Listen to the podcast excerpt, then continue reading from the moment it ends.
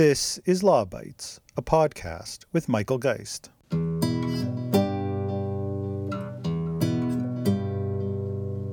The government has received the advice of Ontario's Chief Medical Officer of Health and the COVID 19 command table, recommending that the province close down all public elementary, middle, and high schools for two weeks following March break.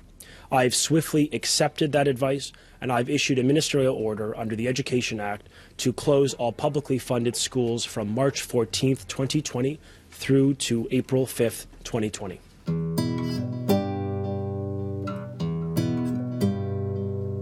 On a windy Friday, this University of Toronto campus is not exactly buzzing with student life. For the next little while, it will only get quieter. Today, Canada's biggest university, along with many others across the country, made the decision to cancel all face to face classes and move them online.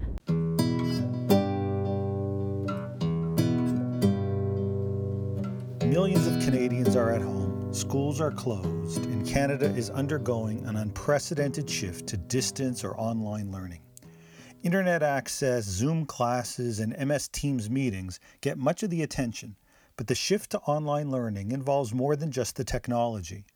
Adapting course materials to the online learning environment can create significant new challenges for teachers and students alike. Open Educational Resources, which often results in open textbooks, provides a model for convenient, cost effective access with no copyright barriers to worry about, expensive texts to purchase, or restrictions on adaptation, customization, or reuse. David Porter has been involved in open and distance learning since the 1990s, notably as the executive director of BC Campus and then the CEO of eCampus Ontario. He is currently the Dean of Innovative Learning and Senior Special Advisor for Flexible Learning at Humber College in Toronto. He joined me on the podcast to discuss how the current shift to online learning places the spotlight on the benefits of OERs and open textbooks.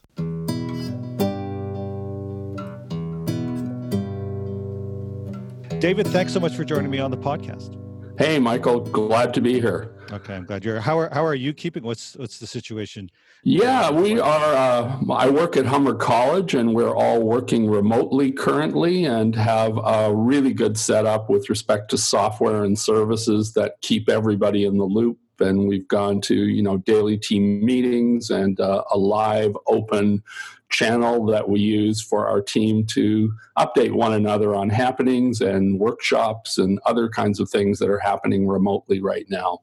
Well, that's good. To, that's good to hear. At the University of Ottawa, it's a similar story, as, as I think it is at so many educational institutions and and companies and other organizations across the country. It's uh, incredible to see how quickly we've had to try to adapt. Although, of course, for so many, it's a challenge. And as we record this, there are literally millions of Canadians at home. Schools are closed, and there's been a big shift, as many will know, towards online learning. That's a that's a big challenge. But I wanted to talk with you about some of the materials that get used and the value of something that you've been dedicated to for for many many years. Uh, so why don't we start there? You've been a leader on two of the most significant open educational resource initiatives in Canada, both in BC and Ontario. And so, why don't we start by talking a bit about what open educational resources, OERs, are, and then a little bit, if we can, about what we've seen take place in BC with BC Campus and the eCampus Ontario efforts. Yeah, I mean, open educational resources are uh, a really uh, opportune method for making uh, content available freely to learners and instructors. The idea has been around since about 2000. Uh, I met David Wiley, the leading proponent of open content, way back in 2001, and was enamored by his ideas of using the Creative Commons license to extend permissions for re- reuse and remixing beyond all rights reserved. And so open content is really content that uh, works with copyright, uh, but allows the creator to extend rights in a very visible and obvious way to other users, allowing them to use the content, reuse it in other ways, remix it, redistribute it, and uh, retain it uh, for as long as they like. And it's really the malleability of content that's created in that manner that makes it so useful to uh, instructors, faculty, teachers, and even end users. Okay, so it's the flexibility that provides a, a great opportunity. Now, uh, uh, as you know, because you've been so involved with it, there's been big investments in at least a couple of provinces in, yes. in Ontario who've recognized the values of the value of of shifting to that kind of flexibility through OERs. Can you talk a bit about? I suppose why don't we start first with BC, which really led the yeah. way in this regard. Yeah, I mean, it started fairly early in British Columbia around 2002 when BC Campus was created by the government of the day. And it was really their thought that many, many programs were starting to go online. And it was driven by the need for institutions to become more flexible in the way they delivered pro- programs, recognizing that many students had part time jobs, others were upgrading from within the, the, workforce. And so getting lots of resources up was important. But very soon in that process, what government realized was that institutions were duplicating the efforts of others, and they were looking for a schema in British Columbia that would allow a single investment from from government that could be amortized across broadly across institutions. And it was around that time, around 2003, that we began to see the Creative Commons license and the utility for using it uh, in a creative way to suit that online program development initiative that the government of British Columbia was funding. And there were many rounds of funding in British Columbia in those days to uh, make more content available. But at the same time, there was not a lot of faculty engagement with the notion of making my resources available for free to anyone. What about my moral rights? Um, and it was only after we started to institute contractual arrangements around this is a resource that we're asking to be created for public use that there was more comfort with the licensing model. And around 2010, we began to get more systematic in British Columbia about how we could get the greatest bang for the government investment buck. And it was in 2012 that we really seized on the notion of open textbooks. And government at that point said, okay, we're about to fund uh, the 30 uh, highest enrolled courses in first and second year college and university, uh, big, big enrollment classes. And we want you to find or build open resources to suit that need. And that was really the kickoff for the large scale open textbook thinking that happened across North America. And to date, they they're closing in, I think, on about $15 million of savings in British Columbia. And uh, when I came here in 2016, the government of the day here in Ontario was also very interested in that idea and began to invest in an open library where we could bring in open resources for elsewhere and make them available for customization by our instructors. And at the same time, fund new development here in Ontario. And there have been some very creative projects initiated here. Okay, just to to sure people understand, so the the model is effectively the government still is paying people to mm. create these works, but rather than the traditional royal stream and a royalty stream that that some people might be accustomed to, the the bargain is create this some sort of funding to help create it in the first place and then afterwards it's open and can be reused freely distributed adapted in the kinds of ways you've described Yes, that's exactly it. And uh, right now, uh, there is no funding of that sort in Ontario, but uh, the government is still very interested in supporting the backbone, which is the open library, and the training components to help institutions and their faculty begin to create resources of this sort. Because there is an economy at work and it's either you are paid to do it and or you are paid uh, a stipend of release time to work on a project of that sort And the idea is that uh, intellectual property always lives with the creators, and, and there are often uh, faculty and uh, institution agreements on how that IP is shared.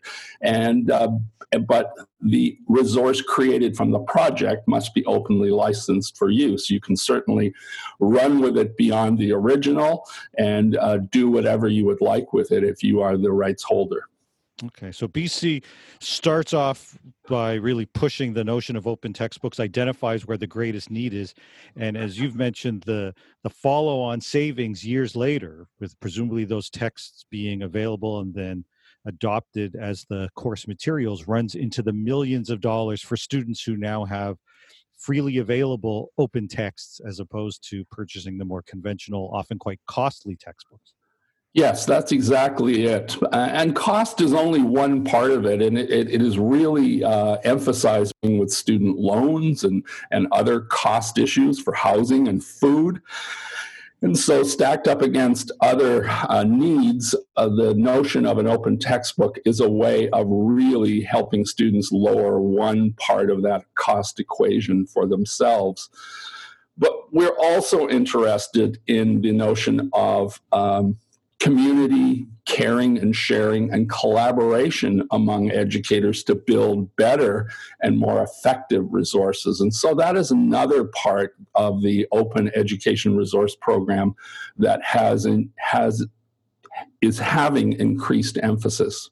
Okay, can we talk a bit about that? Because certainly, at, especially at this point in time, with the the shift towards digital delivery, we're recording this using Zoom. Many classes are now using Zoom or Microsoft Teams or Skype or Hangouts, and a whole range of different technologies. We talk a lot about the technology side of it, but online learning is about more than just the technology used to deliver the teaching. It's also about adapting course materials to make them useful and relevant in this new context. And so, so how uh, how uh, how over the last number of years have we seen OERs play an important role in that? Yeah, well, one of the ways to do that is to focus on discipline areas, and the great example here in Ontario is the heads of business in the college sector who have met many times with my colleagues at eCampus Ontario uh, to talk about identifying 10 resources in first year programs for business that might lend themselves to an open approach. And so they've been extremely supportive in releasing faculty and for time and um, paying for that time and, and allowing them to work on these projects at the current time, we've adapted two existing textbooks, one in business, one in uh, business communications, and modified them to include Canadian case studies and images that mirror the diversity of Canadians and Ontarians in particular. And we've added slide decks and problem sets and homework assignments and the things that faculty can adjust to suit their own preferences and student needs. And so when you get faculty together, and we, we've typically done it as a sprint model over a weekend of two or three days, getting them all together with graphic artists and instructional designers and content experts to build that sense of community and how to do it back home at your own institution. It's a very popular and a very powerful model of content development that results in customizable open files that can be further customized to suit individual needs. I mean, we often hear about the the need for Canadian materials and that sometimes there's a, a, sense that we rely too heavily on US materials or foreign materials. This sounds as a real ideal way to bring educators together, create genuinely Canadian based materials that not only are Canadian based from the way that they're adapted at the beginning, but then open for further adaptation change uh, over time by different communities and educators across the country.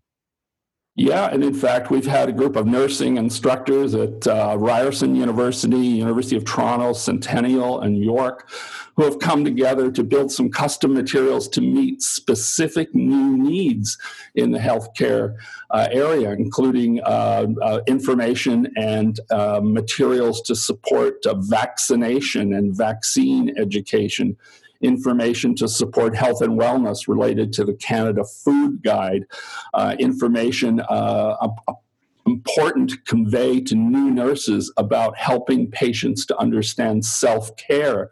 So these kinds of resources that haven't even existed in, in the past are now being created by the practitioners themselves who teach our next generation of nurses.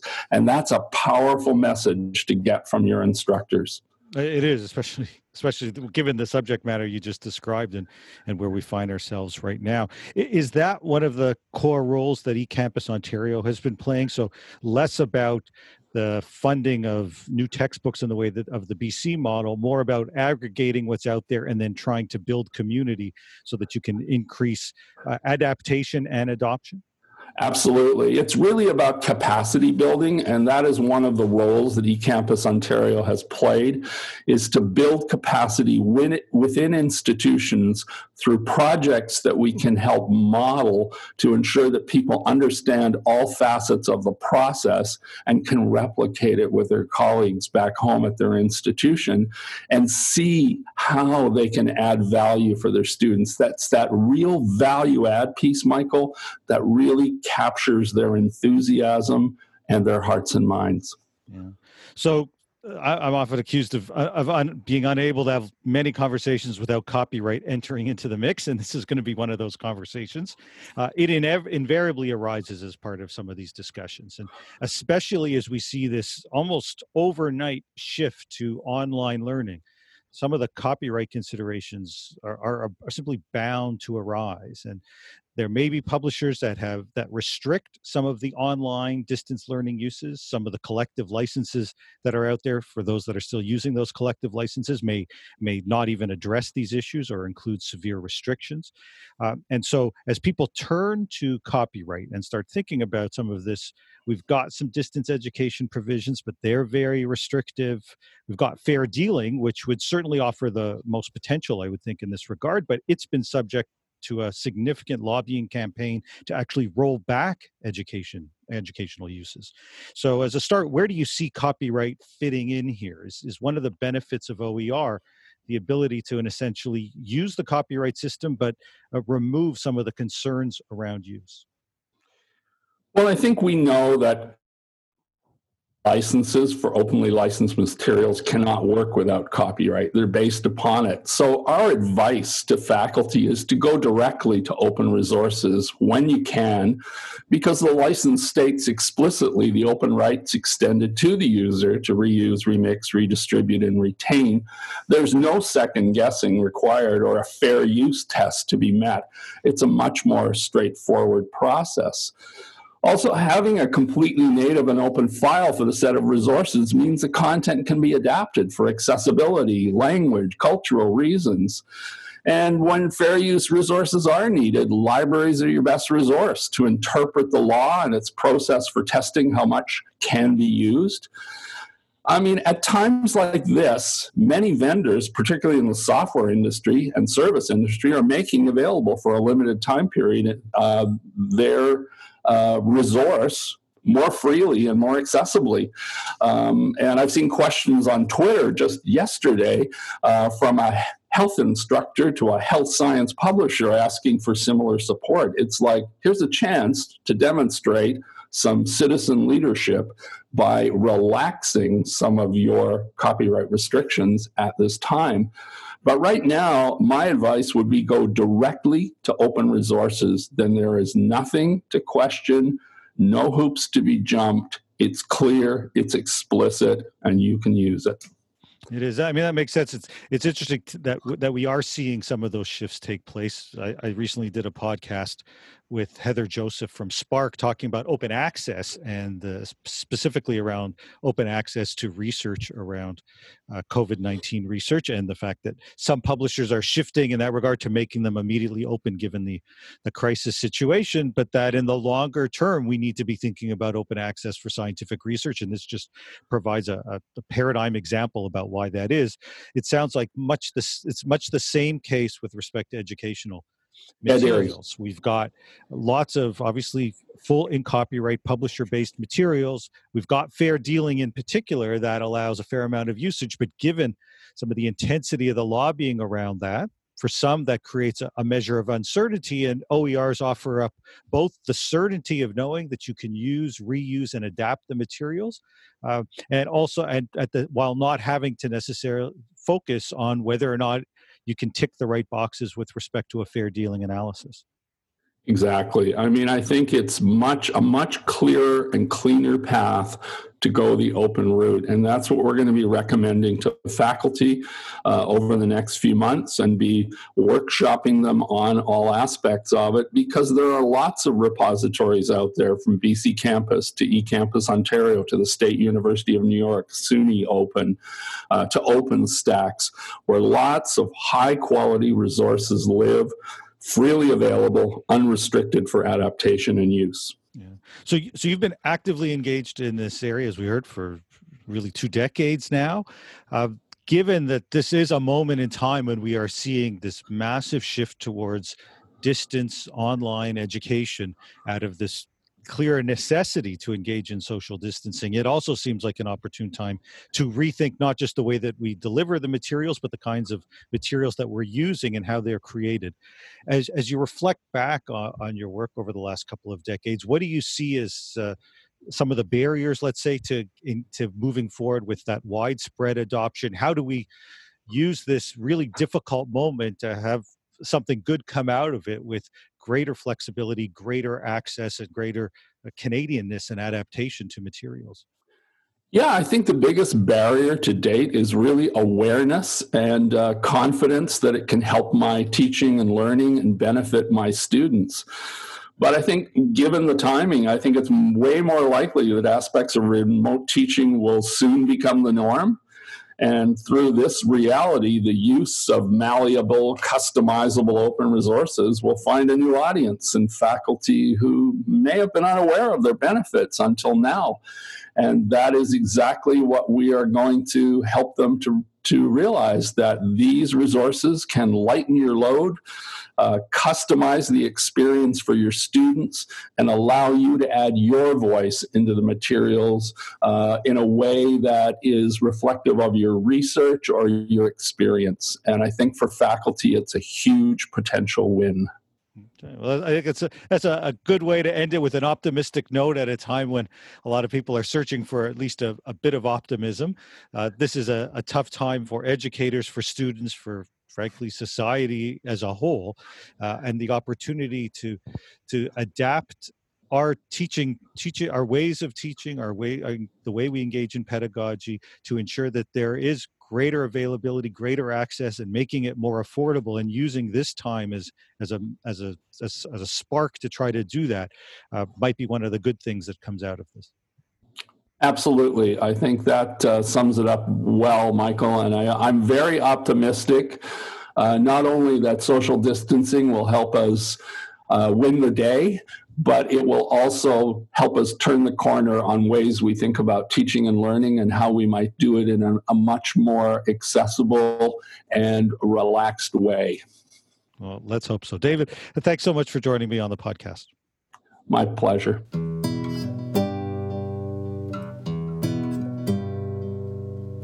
That's the Law Bytes podcast for this week. If you have comments, suggestions, or other feedback, write to lawbytes at pobox.com. Follow the podcast on Twitter at lawbytespod or Michael Geist at mgeist. You can download the latest episodes from my website at michaelgeist.ca or subscribe via RSS at Apple Podcast, Google, or Spotify. The Law Bytes podcast is produced by Gerardo Lebron Laboy. Music by the Laboy brothers, Gerardo and Jose Lebron Laboy. Credit information for the clips featured in this podcast can be found in the show notes for this episode at michaelgeist.ca. I'm Michael Geist. Thanks for listening, and see you next time.